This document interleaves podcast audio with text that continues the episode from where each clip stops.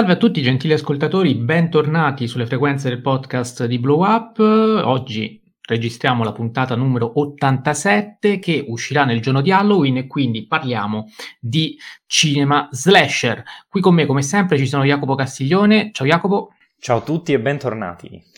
Ed Enrico Baciglieri. Ciao Enrico. Ciao a tutti.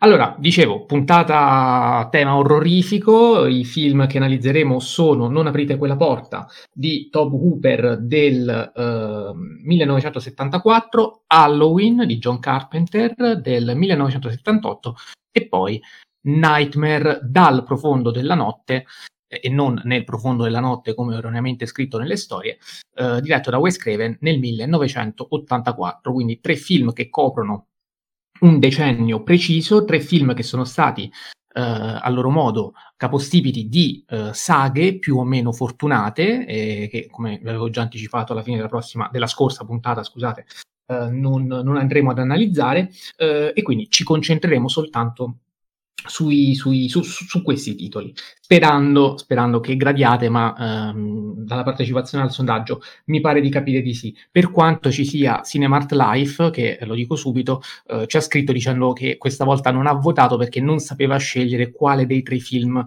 preferisse. Eh, noi forse siamo un pochino più decisi, eh, ma sono curioso anche di ascoltare Jacopo e Enrico su questi tre film di cui non abbiamo parlato per niente fuori onda, visto che siamo un po' tutti presi dalle nostre incombenze. Cominciamo subito, se siete d'accordo ovviamente Jacopo e Enrico, con eh, Non aprite quella porta, visto che è il primo in ordine cronologico, un film che eh, insomma eh, forse, forse il vero capostipite del, del, del cinema slasher, tu, come ha anche dichiarato uh, John Carpenter in seguito, uh, era stato intervistato a margine di una proiezione della cosa, ricordo, quindi uh, mi riporto alle sue parole, così è sicuro che non sbaglio e se sbaglio è colpa sua. E, um, un film in cui c'è insomma un gruppo di ragazzi che si addentra nel Texas e cade vittima di una famiglia di, di, di pazzi cannibali che uccidono uh, gli automobilisti di passaggio e ne macellano le carni. Quindi un, una sinossi decisamente a tema halloweeniano, decisamente slasher, e sono subito curioso di sentire Enrico per sapere cosa pensa di questo film. Eh, una cosa che mm, importante secondo me, che non viene detta nella sinossi, ma che secondo me, ripeto, è di grande importanza anche per capire eh, la potenza rivoluzionaria del film è il fatto che il film viene venduto come una storia vera. Eh, all'inizio del film troviamo delle scritte extradigetiche che, eh, come se fossero didascalie di un documentario, dicono che ciò che stiamo per vedere eh, è tratto da una storia vera, eh, quando in realtà mh, mm, non è così. Ehm, mm, questa cosa è importante perché poi negli anni 90 ci sarà tutto quel filone horror, eh, diciamo, Uh, e anche negli anni 2000 uh, eh, il filone horror um, diciamo mockumentary e comunque legato a, alla finzione del, della realtà. Uh, quindi secondo me anche in questo Non aprite quella porta è veramente un film importante per quanto mi riguarda il film è veramente bello perché riesce attraverso un'atmosfera davvero grezza eh, un'atmosfera anche veramente low budget. Eh, ci sono tantissimi aneddoti, eh, invito le persone eh, curiose a eh, informarsi perché eh, si, le- si, è letto di tutto in merito a questo film. Ehm, secondo me l'atmosfera è il punto di forza di questo film, grazie a una fotografia molto... Mh, eh, con, eh, mo- molto granulosa, eh, anche eh, colori abbastanza accesi che eh, ricordano il Texas, questa cosa si differenzia molto ad esempio dal, dal sequel, sempre di eh, Tob Hooper, ehm, e per quanto mi riguarda la forza sta anche nel rumore. I rumori ambientali, e questa è una cosa che secondo me si distingue molto rispetto a Halloween e Nightmare, ehm, i rumori ambientali la fanno da padrone eh, anche eh, il rumore della banalissima motosega. Ogni volta che sentiamo eh, il rombo del motore della motosega eh, viene un, diciamo, uno spavento eh, per lo spettatore e per i protagonisti. concludo dicendo che il finale con Leverface che scusate, io dico Leverface, non dico faccia di cuoio. Eh, il finale con Leverface che eh, con quel tramonto, anzi alba, eh, inizia a muovere e agitare la motosega come un infante disperato, quale effettivamente è, e tutto questo viene detto senza didascalismi, eh, al contrario invece del secondo, che è molto meno bello, eh, lo ritengo uno dei finali più, più belli del, dell'horror, almeno quello anni 70. Jacopo. Il, il bello forse di questo film è ciò che viene dopo, nel senso è un film, come ha già detto Mattia, capostipide, eh, che ci fa rendere conto di quanto abbia influenzato il cinema horror, slasher in particolare, dal 74 in poi. Penso per esempio a um, esempio più eclatante, cioè eh, il, quella casa nel bosco di eh, Drew Goddard, in cui vediamo teorizzare tutto ciò che Tob Hooper eh, aveva fatto in modo originale, nuovo, eh, incisivo, aiutato o non aiutato da, da un sistema di censura e tanti elementi che poi rivedremo in praticamente in gran parte degli slasher, quindi c'è un viaggio iniziale, spesso, spesso in auto, poi c'è un, un, luogo circoscritto in cui si svolge gran parte del film, spesso è una casa che diventa sia familiare e un po' come un riparo per i protagonisti, sia come in realtà eh, luogo del terrore, come in questo caso. Poi ci sono i giovani, i protagonisti, personaggi che spesso corrispondono a delle eh, psicologie specifiche, no? C'è la bella, c'è l'amico più sfigato, eccetera. Poi ovviamente le, le morti sequenziali che nei slasher sono sempre mh, presenti. Il sopravvissuto, la sopravvissuta finale, spesso una ragazza, magari torniamo su questo punto il perché eh, sia una ragazza e non, e non un uomo. E, e, poi ovviamente il, il, diciamo, il boogeyman, il, il, villain, il cattivo che sparge violenza, in questo caso Leatherface, eh, che è un cattivo che ha praticamente tutti eh, gli elementi che un serial killer, parola tra l'altro che nasce proprio in, in quell'epoca, eh, a fine anni 60, inizio anni, anni 70, e, quindi un uomo, un uomo sostanzialmente, eh, spesso forzuto, con un volto eh, mascherato e soprattutto l'utilizzo di coltelli, di arma bianca sostanzialmente, eh, che un po' la distingo di quasi ogni slasher da, dal 74 in poi. Quindi tutti questi elementi che noi vedremo eh, tornare in tantissimi altri slasher, ecco, Tobuper ha sicuramente messo, messo, un punto di partenza. Ci sono altri slasher, ehm, se così possiamo chiamarli, o comunque misti slasher, uno è sicuramente Reazioni a catena del 71 di Bava, che eh, Enrico mi, mi scrive dalla regia, però penso addirittura a Psycho, che in un certo senso, nonostante ci sia gran parte del, gran parte del film dedicata, diciamo, a un giallo poliziesco, però forse possiamo considerarlo tale. Ehm... A proposito di, di, Psycho, scusa se ti interrompo, eh, Norman Bates e Leatherface sono entrambi ispirati a Ed Gein, eh, credo si pronunci così, che è un serial killer uh, famoso, eh, detto il macellaio di Plainfield, che aveva tra l'altro la peculiarità di mm, vestire, eh, usare maschere con la pelle del volto di gente riasumata nei cimiteri, eh, quindi anche in questo Leverface si, si rifà. Grazie, non, non sapevo questa cosa. Ehm, quindi abbiamo detto, ok, Psycho, Reazione a catena, due grandi, diciamo, pre-capostipiti, nonostante facciano parte, a mio avviso, almeno di generi differenti, o almeno non slasher puri. Poi ci sono tutti questi elementi che eh, teorizza e fa suoi originali.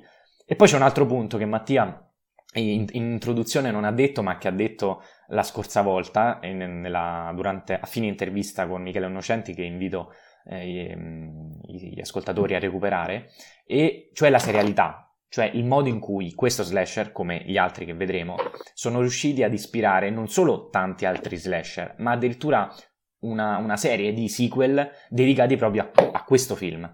E non, e non, è da poco.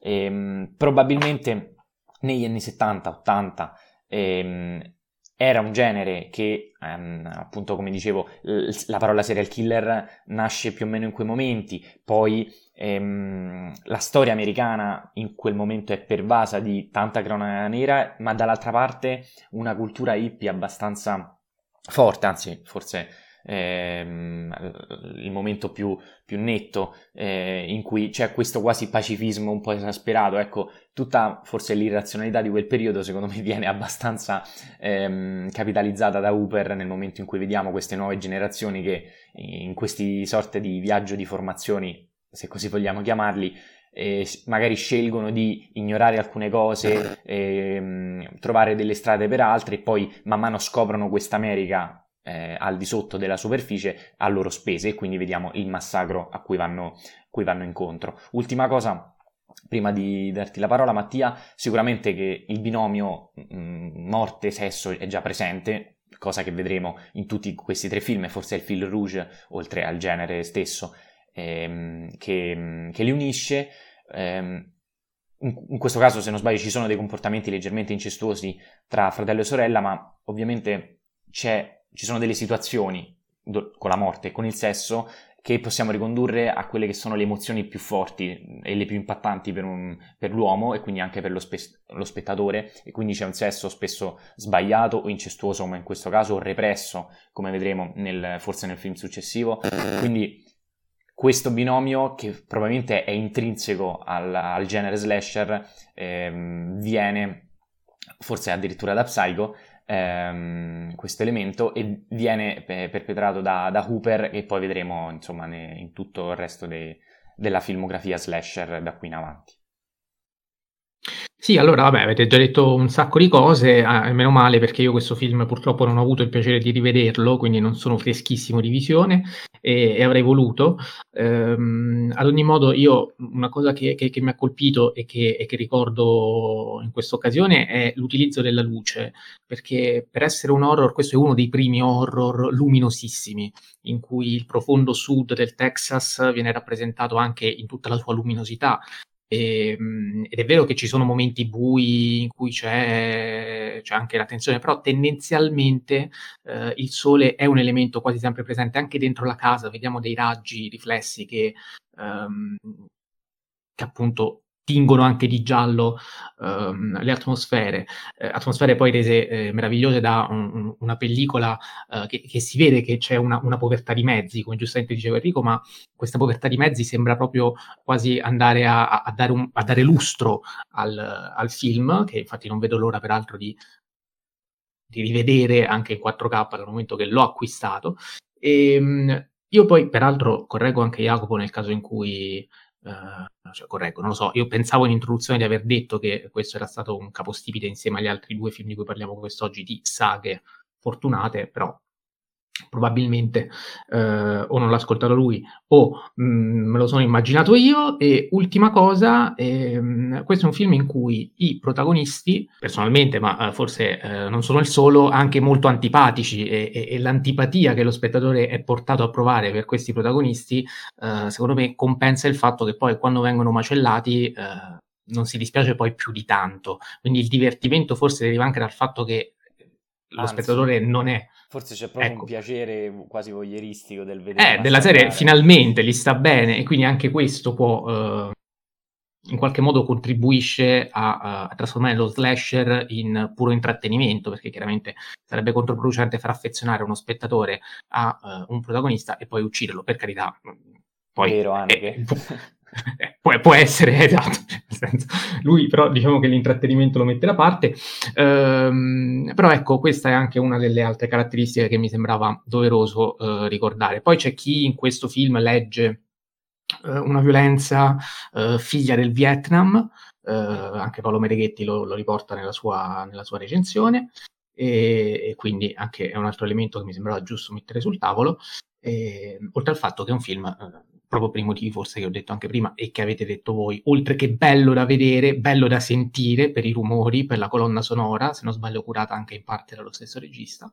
E, ehm, e poi ovviamente per il fatto che insomma è divertente se si ha voglia di slasher vedere uno slasher fatto e finito così crudo, bello e eh, gustoso da un punto di vista anche di, uh, di splatter. E, ehm, sì, ovviamente, scusami, scusa, dimmi. Finisci, finisci. No, no, dicevo, a proposito dei riferimenti attuali, eh, l'avevo detto quando abbiamo parlato di X a Sexy Horror Story, però, eh, o il, non so, come si chiamava il film di De Feo, eh, cioè, per citare, adesso non mi dico, a Classic Horror Story, ecco anche quello. Eh, sono, sono, due film recentissimi che ancora oggi, nel 2022, eh, cioè, utilizzano tranquillissimamente eh, Non aprite quella porta come modello di partenza, neanche di riferimento, è la, è la, partenza, cioè lo spettatore deve già averlo visto e, e, e, lo danno anche per scontato, direi anche giustamente, dicevi Jacopo? È l'unico dei tre, fo- è forse uno dei pochi slasher, però secondo me, forse inconsapevolmente, lo fa in modo geniale, che ha il, nel titolo ha la parola Texas, quindi Mm, ora Mirighetti ci dice Vietnam, io magari penso all'America anni 70, gli hippie e la cronaca nera, ecco, sicuramente Sicuramente c'è tanta irrazionalità, ci sono problematiche che vanno, vanno al di là de, del, del, mero viaggio di giovani che viene massacrato, insomma, quindi tutto questo secondo me lo vediamo addirittura già dal titolo. Sì, sì, ma anche il fatto che ci sia un'America rurale contro dei ragazzi di città, perché eh, le vittime certo. sono ragazzi di città che si trovano in campagna e sono vittime anche della natura, se vogliamo far parte, cioè collocare anche il serial killer in quel tipo di habitat. Quindi, eh, come spesso accade, poi eh, le, le, le, vicissitudini degli individui eh, richiamano quelle del, dei gruppi, di, di, di, gruppi sociali di appartenenza. E, ehm, se Enrico è d'accordo, parliamo di Halloween. Sono d'accordo, sono d'accordo. Sei d'accordo? Eh, preparati perché inizierò un'altra volta da te. Prima lasciatemi dire che ehm, il film, ovviamente girato da John Carpenter nel 78, è ambientato nel 1963, cosa che eh, ci ricorda sempre Adriano della Starza e quindi finiamo per citare anche oggi, anno della morte di Kennedy, anche questa è una data significativa quindi eh, per, um, per, gli Stati Uniti. Um, inizia nel 63 quando c'è un giovane, un bimbo praticamente di 6 anni, Michael Myers, che con una soggettiva monumentale con cui il film si apre, accoltella la sorella. Eh, apparentemente senza motivo, poi magari un motivo proviamo a tirarlo fuori noi, eh, probabilmente qualcosina Jacopo la, la stava già accennando. E, ehm, 15 anni dopo, se non vado errato, 78, sì. quindi sì, 15 anni sì. dopo, eh, Michael Myers torna eh, ad, ad Haddonfield, eh, una città credo inventata, però almeno credo, eh, vado a memoria, ehm, e, e, fondamentalmente torna ad uccidere perché riesce ad evadere dal manicomio in cui nel frattempo era stato rinchiuso e commetterà tutta un'altra serie di atroci delitti. A cercare di difendersi da Michael Myers ci sarà uh, Jamie Lee Curtis, che uh, è, è, tornata anche uh, ad interpretare gli Halloween più recenti, insieme peraltro a Michael Myers. Parleremo di Halloween Ends, immagino una puntata sulle nuove uscite, quindi non ci concentriamo qui oggi su tutti i sequel che ancora oggi sono, uh, sono in uscita nelle sale, visto che differentemente da Nightmare e Non aprite quella porta, la saga di Halloween è proprio in corso in questi giorni, quindi argomento di stringente attualità. E, Ti confermi che Haddonfield è, è fiction? Beh sì, eh, me- meno male, visto che sarebbe stato un pochino uh, Beh, inquietante, ma... Eh sì, infatti, infatti, infatti, non si sa, vabbè. Uh, Croce e delizia come al solito e subito la parola ad Enrico per sapere cosa pensa di questo film che ha visto, se non sbaglio, proprio oggi per la prima volta, quindi sono curiosissimo. Esatto, eh, gli altri due invece li avevo già visti e non li ho potuti rivedere. Uh, avrei voluto rivedere eh, aprite quella porta, ma eh, purtroppo abbiamo dovuto anticipare di un giorno. Eh, al di là di ciò, comunque, eh, Halloween eh, mi è piaciuto molto. Eh, vabbè, chiaramente mh, una cosa che già conoscevo, ma che vista nel film assume ancora un ennesimo connotato, è la colonna sonora, che secondo me è la cosa più bella del film Uh, anche questa firmata da uh, Carpenter, uh, come accade spesso nel, nelle sue pellicole. E, e secondo me il film eh, lavora tantissimo sull'aspetto dell'atmosfera, questa volta però attraverso, diciamo, una macchina da presa che eh, si fa vedere eh, e quindi appunto eh, soggettive, eh, profondità di campo utilizzate in modo intelligente, eh, suoni extradigetici, extradigetici come quelli della colonna sonora eh, inseriti per includere timore, un po' alla Psycho, eh, credo che il paragone sia abbastanza scontato. Eh, sta anche la scena iniziale in cui l'accoltellamento proprio richiama la scena della doccia, quindi... Assolutamente. Eh, quindi eh, diciamo che eh, il film, se appunto eh, utilizzava i rumori ambientali non aprite con la porta, questo invece utilizza il cinema in ogni suo aspetto, quindi eh, regia, eh, suo- suoni però extradiegetici, quindi secondo me eh, da questo punto di vista eh, il film è riuscitissimo. Ciò che eh, invece purtroppo, forse preso da troppe diciamo aspettative, ciò che invece mi ha un po' deluso è il fatto che secondo me è un film molto incastrato nella, in, in, quell'epoca, in quell'epoca di horror, eh, cosa che invece per dire eh, Texas Chainsaw Massacre non mi ha dato, eh, forse perché eh, quel, quell'estetica eh, appunto granulosa forse mh, ha quasi anticipato paradossalmente i decenni successivi, mentre invece questo film eh, utilizza eh, aspetti eh, sia narrativi sia mh, proprio mh, cinematografici di quegli anni. Eh, e questo un po' mi dispiace perché eh, insomma Carpenter ha dimostrato di eh, dirigere eh, film horror immortali come La Cosa di tre anni dopo che ancora oggi e quest'anno compie 40 anni, eh, non, non, non, li fa sentire i suoi 40 anni. Eh, con questo non voglio dire che è invecchiato male, ma che è invecchiato, quindi si sentono i suoi eh, 43 anni, insomma. Eh, comunque eh, rimane, ripeto, un grandissimo film, eh, secondo me un cult da, da vedere anche una volta all'anno, appunto, per Halloween, e poi vabbè, l'iconicità di Michael Myers eh, è addirittura superiore eh, a quella di mh, mm, Leverface, eh, forse non quanto quella di Freddy Krueger, che lo anticipo già, secondo me è il personaggio più iconico del, del genere slasher. Attenzione, Jacopo. Io, non, io, secondo me è il migliore di questi e probabilmente è proprio grazie a, a Carpenter. Cioè io vedo che mh, mm, nel 78 è vero che mh, uno scrive la sceneggiatura, siamo nel 78. Il bello però è che la messa in scena e il sonoro, che comprende sia eh, suoni che colonna musicale, fa sì che questo film non invecchi. Cioè io sono del parere opposto. Eh, il, proprio perché, proprio nonostante la sceneggiatura sia stata scritta e sia quello che è, ma mh, per, per, me questo vale per, mh, diciamo, il 50% dei film che vengono scritti nel passato e poi soltanto alcuni, eh, una metà, eh, riescono a resistere al tempo e parlare anche a, a, all'oggi.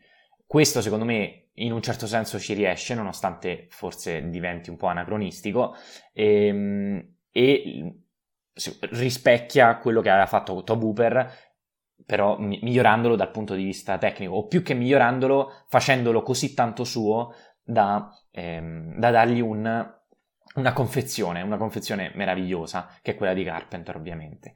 E dal punto di vista della sceneggiatura, sicuramente da Hooper si parte come questo male che diventa un male sociale e se, se in Hooper c'era la provincia americana, eh, quindi la violenza di, di, frontiera, di periferia, insomma del, della, dell'aspetto rurale dell'America, qui invece non c'è, c'è la città e quindi è già un passo avanti. E, ehm, il male è un male sociale perché nasce dalla violenza, dalla repressione sessuale di nuovo e, e da una um, superficialità, falsità eh, familiare, di contesto, sociale, insomma.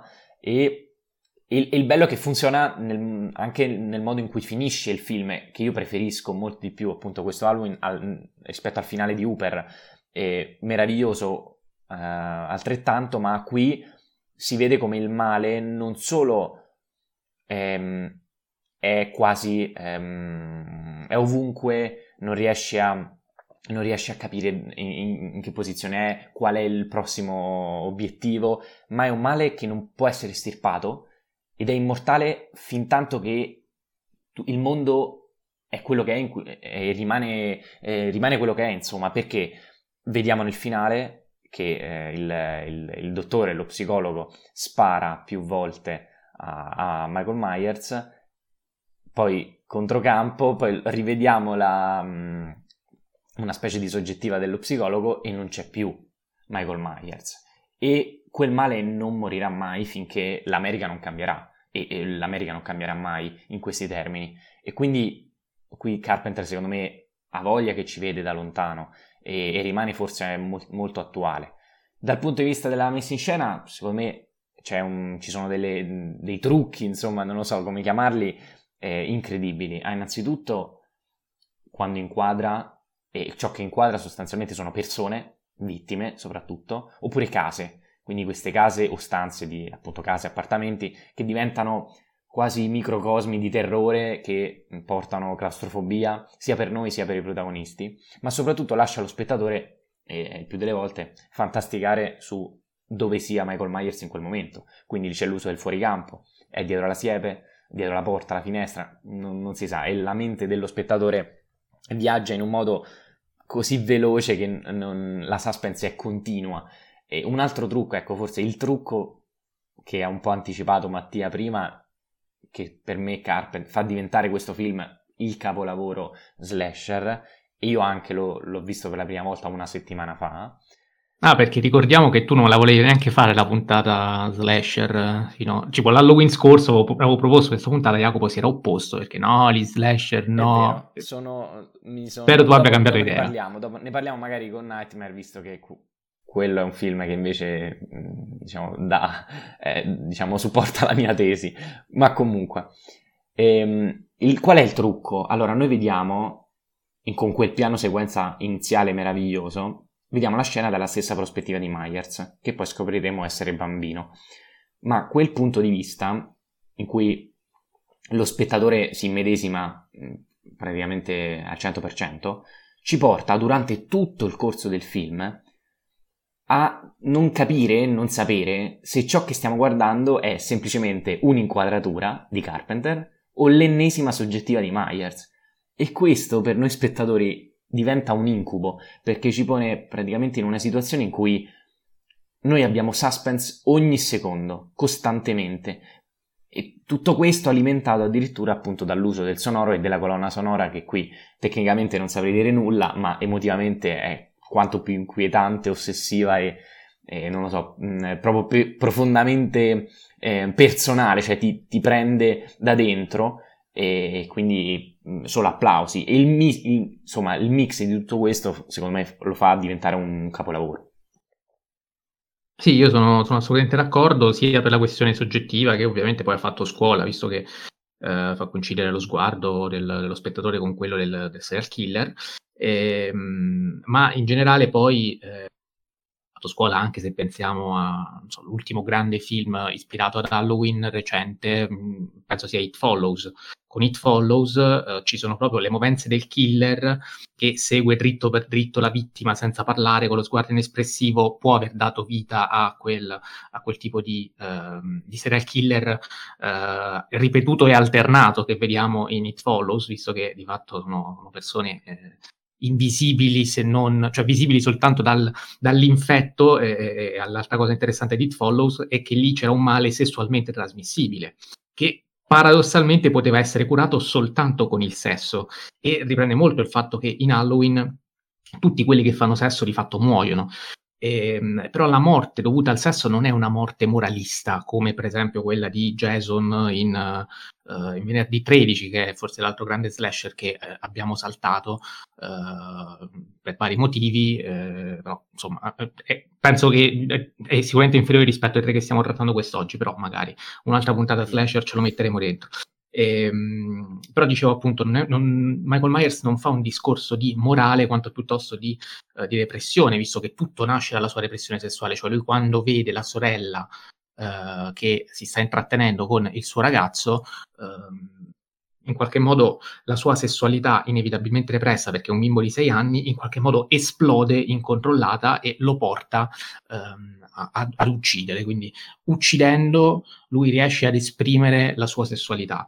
Ehm, e, e, e, non a caso tutte le vittime che uccide sono persone che fanno sesso e l'unica che riesce a sopravvivergli è una persona che sesso non lo fa e quindi ha la possibilità di stare attenta, di stare accorta, come più volte peraltro John Carpenter ha dichiarato, e quindi può salvarsi. Cioè eh, Lori si salva perché non è distratta rispetto a tutti gli altri ragazzi che eh, quando muoiono, muoiono perché sono intenti a vivere la loro vita da ragazzi, da adolescenti, cosa che quindi la sua protagonista non fa. E quindi abbiamo un, una protagonista e un antagonista che sono un pochino due nemesi, cioè sono due modi di vivere eh, la sessualità in modo, in modo opposto.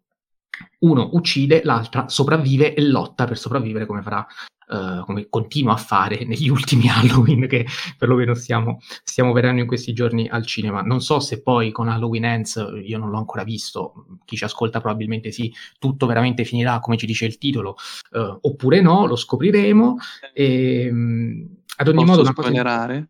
No, ovviamente, Sì, rigorosamente. sì, sì, sì. Magari non, non- non a chi ci ascolta, almeno facciamo così. Bene. E, e dicevo appunto per chiudere, il fatto che ehm, John Carpenter qui utilizzi, ecco, tutta una serie di accorgimenti anche qui a risparmio, perché sono economici, però alla fine funzionano benissimo. Cioè lui non aveva i soldi per fare i carrelli e quindi utilizza una specie di, di steadicam un pochino improvvisata che però funziona benissimo perché crea quell'effetto mix, cioè di camera a mano, però di fluidità del carrello, ehm, che eh, dà anche quell'effetto alla It Follows per dire, eh, dove pure lì si utilizzano molti, molti di molte di quelle inquadrature.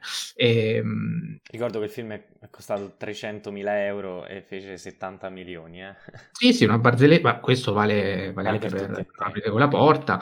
Eh, su, su- su Nightmare non sono, non sono molto informato, però anche la colonna sonora, per esempio, cioè qui Carpenter utilizza il sintetizzatore, oltre che per amplificare meglio il suono, anche perché eh, fondamentalmente non ha i soldi per comprarsi l'orchestra, per pagare l'orchestra. E questo l'ha dichiarato tranquillamente, io non potevo permettermi l'orchestra, mi sono messo lì, TTT, e ho fatto la, la colonna sonora. E, e quindi anche questa capacità di arrangiarsi, eh, che forse contribuisce anche al, al fascino di un film che anch'io come Jacopo sono d'accordo nel ritenere immortale come il serial killer, che di fatto dimostra tutti gli effetti di sopravvivere continuamente perché è un male in qualche modo eh, demoniaco, un male assoluto, un male che, che non parla mai, che non ha un volto, che, che uccide, implacabile e basta. Enrico, se vuoi aggiungere qualcosa, altrimenti introduciamo Nightmare. No, no, sono... cioè, nonostante non sia d'accordo su, appunto, sulla questione dell'immortalità, mh, andiamo avanti. Andiamo avanti. Nightmare dal profondo della notte, 1984, Wes Craven, eh, qui eh, siamo eh, a, eh, nella città di Springwood, in Ohio, e c'è un, un serial killer, Freddy Krueger, che è stato bruciato vivo dagli abitanti di Elm Street eh, dopo una serie di efferati omicidi ai danni di, di bambini del quartiere, ma torna a rivivere nel sonno dei figli dei suoi carnefici. Quindi qui ci sono dei ragazzi che quando si addormentano sognano di essere vittime di un serial killer, dagli artigli affilati e dal volto bruciato eh, che li tormenta e eh, sembra che eh, i- le torture che, ehm, che pratica nel, nel- nel sonno alla fine hanno delle ripercussioni nella vita reale. Direi subito di partire con, eh, di seguire il giro e di partire con Enrico perché eh, penso che dei tre sia quello più entusiasta del film. Sono molto contento che le sinossi degli slasher sono molto risicate visto che c'è sempre uno che ammazza tutti e basta. quindi Oddio, questo- entusiasta no. Cioè, per me Freddy Krueger è il più iconico, nel senso che è anche, mi sembra, credo, quello più citato insieme a Michael Myers. È quello, insomma, l'idea del, del- proprio di Freddy Krueger, appunto, l'assassino che eh, va negli incubi delle persone, insomma, è un, diciamo, un aspetto narrativo che è stato poi eh, ripreso, citato, eh, parodiato di tutto, i, gu- i- eh, il, i guanta- il guanto affilato, no? Cioè, quello lì è, un- è una cosa che eh, piace tantissimo. Esiste proprio il gadget per dire, cioè, eh, Freddy Krueger mi sembra proprio quello più iconico, ecco.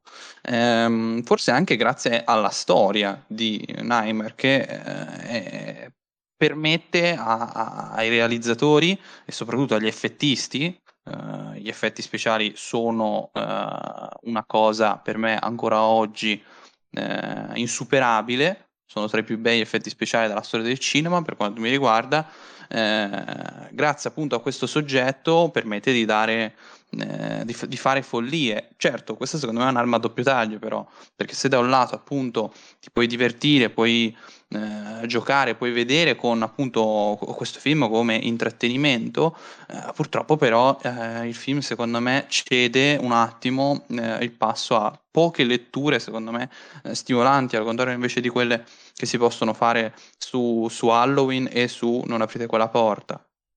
Io venerdì 13 mhmm, non l'ho visto, quindi mi eh, diciamo sospendo il giudizio. Eh, so che Nightmare ha avuto in generale una saga un po' più mh, mhmm, convincente rispetto alle altre, quindi forse anche questo ha favorito eh, al, all'iconicità del personaggio. So che non ne parliamo, però mh, mi sembrava giusto dirlo. Eh, e poi per quanto mi riguarda, eh, Nightmare ha dalla sua eh, forse un, in generale un aspetto tecnico uh, decisamente convincente. Erano passati diversi anni, è appunto il terzo di cui parliamo. Uh, Wes Craven poi tornerà nel genere con, con Scream, quindi insomma stiamo parlando secondo me di un film che è più iconico forse che interessante e bello.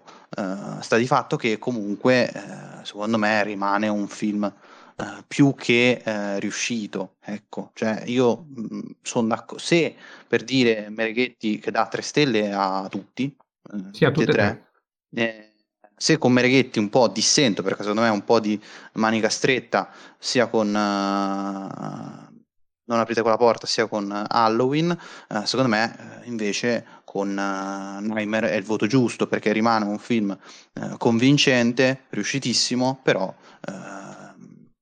appunto, secondo me è debole dal punto di vista delle, delle letture che si possono fare. Jacopo. In linea generale Enrico ha detto mm, praticamente tutto ciò che, che penso anch'io. Forse è interessante il modo in cui Craven cerca di mescolare, soprattutto nel finale, la realtà e il sogno, però poi ci sono alcune scelte di sceneggiatura che smettono ah, di scusa, essere coerenti. Scusa se ti interrompo, perché il finale è una cosa importante. Il finale, eh, Craven aveva diverse idee, eh, tant'è vero che se chi ha le edizioni on video può vedere tutti i finali alternativi, eh, per me il finale più bello è quello che ha scelto, perché gli altri finali alcuni fanno veramente pietà. Ok, non sapevo. Comunque, come dicevo, ecco, nel finale originale ehm, capiamo che, che, forse la realtà e il sogno non sono veramente come lo spettatore li sta, eh, li sta vedendo, però per esempio eh, più, in più di una scena si vede che ehm, il, ehm, il, personaggio di, di, Nightmare e di Freddy Krueger ehm, supera, cioè entra nella realtà anche quando non dovrebbe, insomma poco coerente all'interno del film, ci sono alcune scelte di sceneggiatura e il modo in cui, anche Enrico l'ha detto, riesce sicuramente ad essere convincente dal punto di vista di intrattenimento, anche se è quello per cui mi sono meno sia divertito che spaventato, e, e risponde anche a meno letture interessanti. Forse prende le distanze da, da Halloween e da, e da um, Texas Chainsaw Massacre perché il malessere, il male eh, di cui parla, rappresentato proprio da Freddy Krueger, non è eh, generato da una questione sociale, eh, o meglio lo è da un certo punto di vista, visto che nasce da un, da un omicidio passato, però nasce sostanzialmente da un sogno e da una, eh, dalle speranze de, de, degli uomini stessi, nel senso nasce all'interno delle nuove generazioni che ereditano, ereditano probabilmente un, um, eh, il, diciamo il, la, la, maledizione, eh, la vendetta di, di Kruger, però nas- il, la paura eh, nasce dentro di sé, è il momento in cui lui, lei capisce, la protagonista per esempio, che a quel punto sognare e dormire diventa eh, equivalente a, a, morire e, e in cui mh, praticamente non si hanno più punti di riferimento, mentre eh, per esempio Carpenter ci dice che il male è stato creato dalla società, ehm, è stato creato da un sistema americano eh, che reprime, qui invece secondo me si tratta più di perso- parla più di persone, ecco, parla delle nuove generazioni forse in modo più, eh, più teenager, teenaging, cioè nel modo anche forse più ingenuo, però parla anche molto di adulti, il modo in cui sono incapaci di capire le, le nuove generazioni, come vedremo forse meglio in It Follows che abbiamo già citato, e quindi è un malessere che più sociale diventa quasi personale proprio perché appunto nasce da, da, da, un sogno, da un, un desiderio e un, da un problema. E, però è il meno, secondo me, il meno, il meno brillante e quello meno, meno interessante in generale. Sì, allora, eh, anch'io penso che sia dei tre il meno bello. Eh, è un film che comunque mh, ha una sua dignità, sono assolutamente d'accordo e credo sia interessante il modo in cui...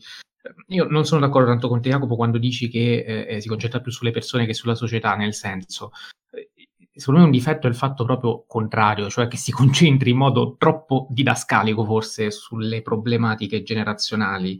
Um, qui siamo, siamo, oh, abbiamo detto Michael Myers nasce nel 63 con la morte di Kennedy, con la fine del sogno americano, quindi c'è tutto un discorso che è un po' più tra le righe. Uh, qui invece siamo negli anni 80 eh, un film ambientato degli anni 80, ambientato negli anni 80, ehm, in cui si, si, vede subito che c'è un divario generazionale, cioè ci sono dei figli che sembrano voler, dover pagare le colpe dei padri, perché se vengono perseguitati da, o più che dei padri, dei genitori, se vengono perseguitati da questo serial killer è perché sono stati loro ad averlo ucciso e, e, quindi tornano, cioè il serial killer torna a tormentarli nei loro incubi, eh, a rappresentare un pochino quello che è l'incubo di una generazione che eh, deve fare i conti con il decennio reganiano che nell'84 si trovava proprio a metà.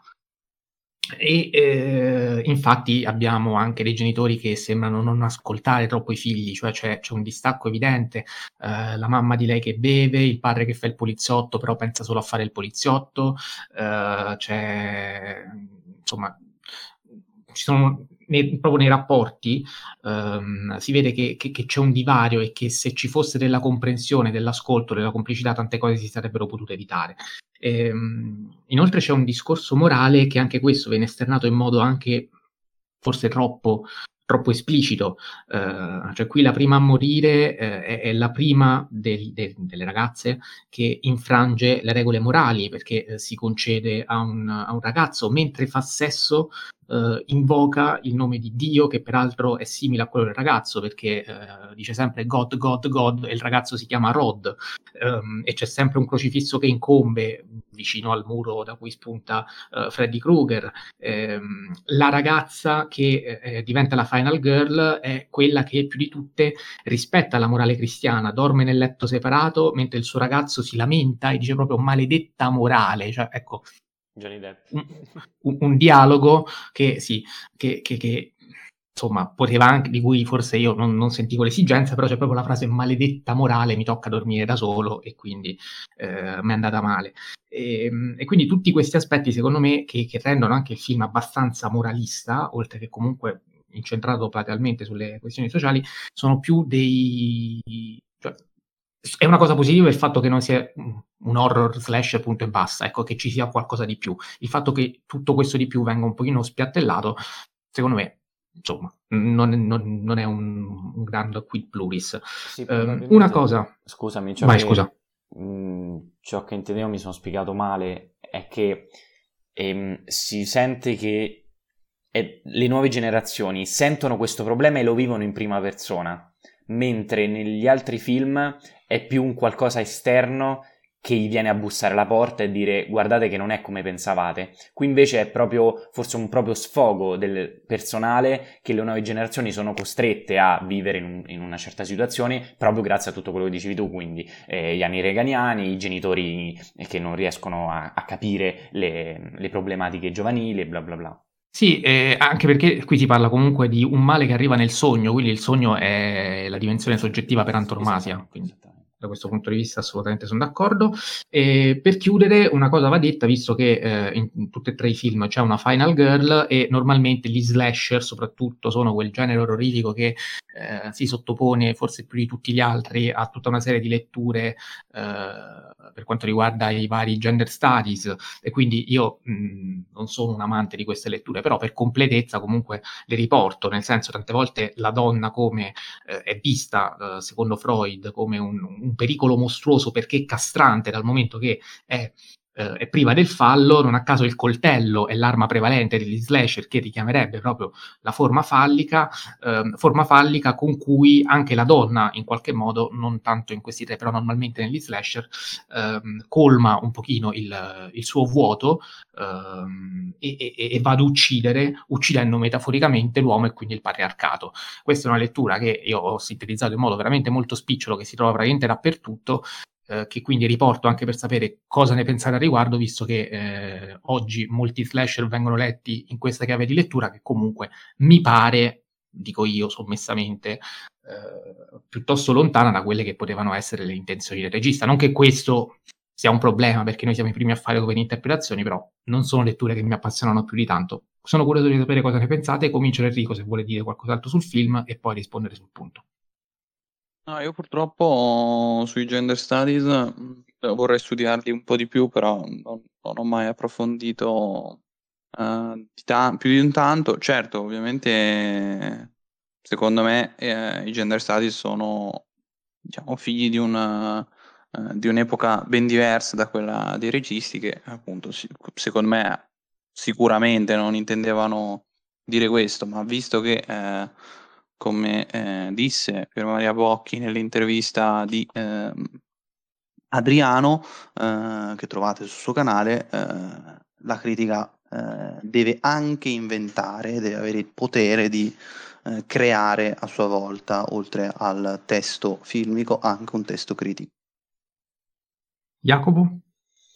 Secondo me invece, al contrario come hai detto tu, è molto interessante capire il perché spesso nei slasher ci sia la final girl e non il final boy.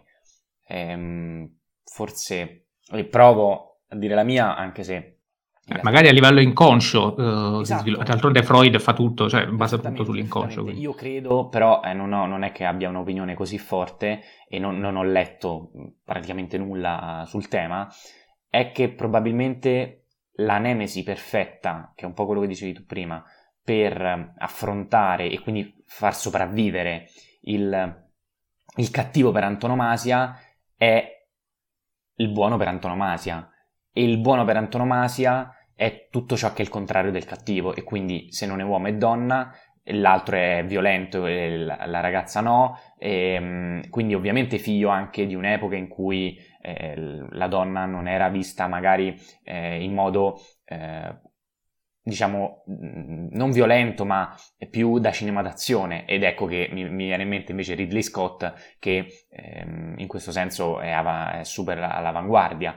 Però insomma, proprio perché Alien era all'avanguardia, mi sento di dire che in tutti questi tre film, secondo me, c'è da una parte, eh, forse inconsciamente, come dicevamo prima, il, il desiderio di mettere dall'altra parte del cattivo ciò che invece è più puro possibile, in modo da avere questo contrasto. Però è una mia opinione che non ho, che non, non, non, non, so se sia, eh, insomma, no, non verificata, no di sicuro, però non so quanto sia stata discussa, quindi eh, leggerò sicuramente a riguardo, visto che secondo me è un tema invece molto interessante per capire in che modo eh, i registi, ma qualsiasi tipo di artista, eh, a, differen- a, seconda del, dell'epoca e dell'anno insomma, in, cui, in cui crea il proprio oggetto artistico, in questo caso il film, eh, diciamo, traspone un proprio pensiero sociale, politico, insomma, di genere, quindi insomma, vediamo, leggerò.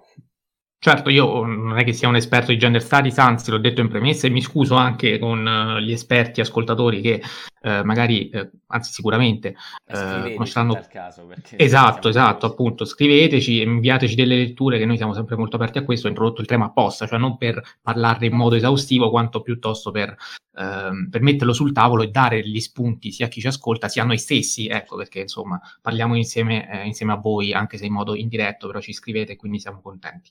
E, mh, c'era Cinefila Anonima che eh, ci aveva scritto, ci aveva chiesto eh, di parlare un pochino di horror italiani precedenti, eh, anni 60, anni 70 quindi, eh, al di fuori dei casi di Argento, Argento che peraltro Carpenter adora e non credo ci esista un'intervista di Carpenter in cui quando si parla del cinema del passato lui non metta dentro Dario Argento.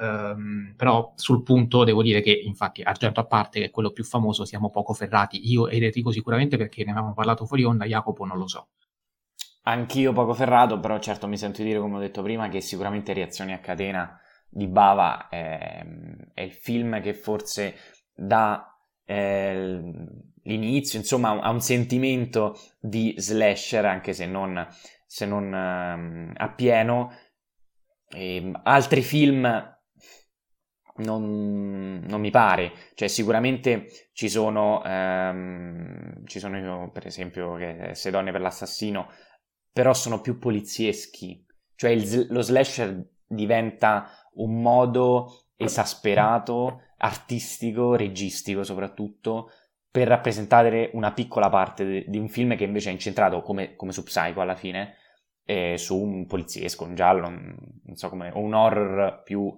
ehm, classico del termine. E invece mi sento di dire che il capostipite per eccellenza è sicuramente il film di Tob Hooper e prima di lui davvero pochi in questo modo. Forse l'ultima casa a sinistra, sempre di Wes Craven, vedo che nella recensione di Mereghetti, non, cito non testualmente, eh, parlando di non aprire quella porta, dice eh, che Tobuber costruisce un'atmosfera malsana e angosciante quale finora non si era mai vista se non in l'ultima casa a sinistra di Craven.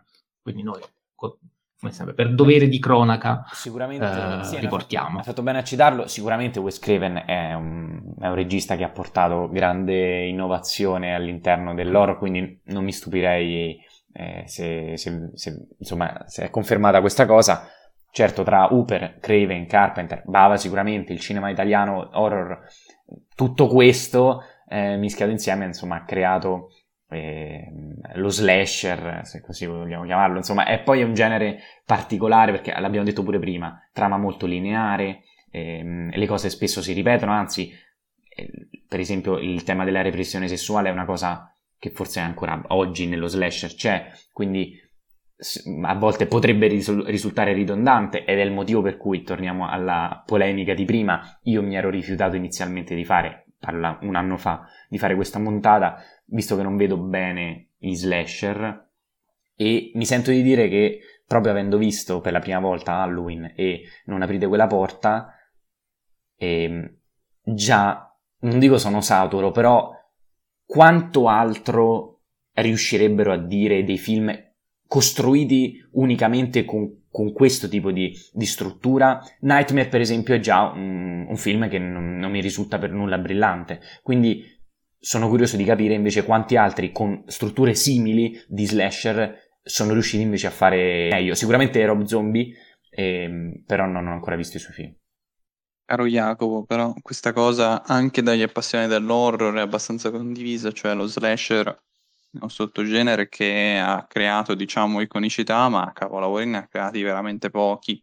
Eh, cioè, credo, credo che pure Mm, cioè, ripeto, credo che pure gli appassionati dell'horror siano concordi nel dire ciò. Eh, io, francamente, penso che vadano visti appunto per la questione dell'iconicità, che comunque non è da, no, no, da, da sottovalutare. Sì, peraltro stavo vedendo adesso l'ultima casa a sinistra, eh, ha una trama ispirata alla Fontana della Vergine, quindi sono curiosissimo di vederlo. Ovviamente il film di Bergman di cui abbiamo parlato in occasione dei, ehm, dei capolavori del 1960. E, ehm, e niente, quindi io direi che comunque la puntata possiamo chiuderla qui, eh, anche con tanti rimandi. Abbiamo venerdì 13, l'ultima casa a sinistra, magari qualche altro slasher per una parte 2, un giorno forse verrà fuori. Non lo, gender studies. lo sa pure Enrico.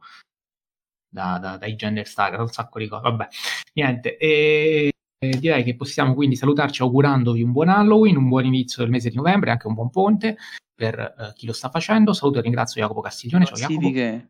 Mattia. Ah, scusate, bravo, grande Enrico. È escluso il sondaggio. Eh... Che non ce l'hai spoilerato, quindi sono curioso. Allora, il sondaggio mette al terzo posto uh, Nightmare, al ah. secondo non aprite quella porta e al primo Halloween. Però i numeri di Halloween sono 124 voti, quindi stravince, contro 41 di non aprite quella porta e 30 di Nightmare. Vostre classifiche, Enrico? Eh, terzo posto Nightmare, secondo posto Halloween, primo posto Texas Chainsaw Massacre. Attenzione, Jacopo, penso che la mia e la tua siano uguali. Il popolo ha ragione. Ecco, appunto, è uguale a quella del popolo. Ci alleiamo e va bene così. Uh, saluto e ringrazio Jacopo Castiglione. Ciao Jacopo. Ciao a tutti, grazie mille. E prossima puntata, nuove uscite e ci sarà da litigare parecchio. E, ehm, Odio litigare. Su un film litighiamo, che c'è da Beh, litigare? No, litigare per dire, discutere, c'è Everything Everywhere All At Once, che io chiamerò Everyone's da ora in avanti. Poi c'è Atena, c'è Blonde, insomma, c'è un po' di ciccia. Poi, eh, filmoni Fellini. proprio. Sì, grazie Fellini, via Fellini. Saluto e ringrazio Enrico Baccigliari, ciao Enrico. Ciao a tutti, grazie e viva Tobuper, dai.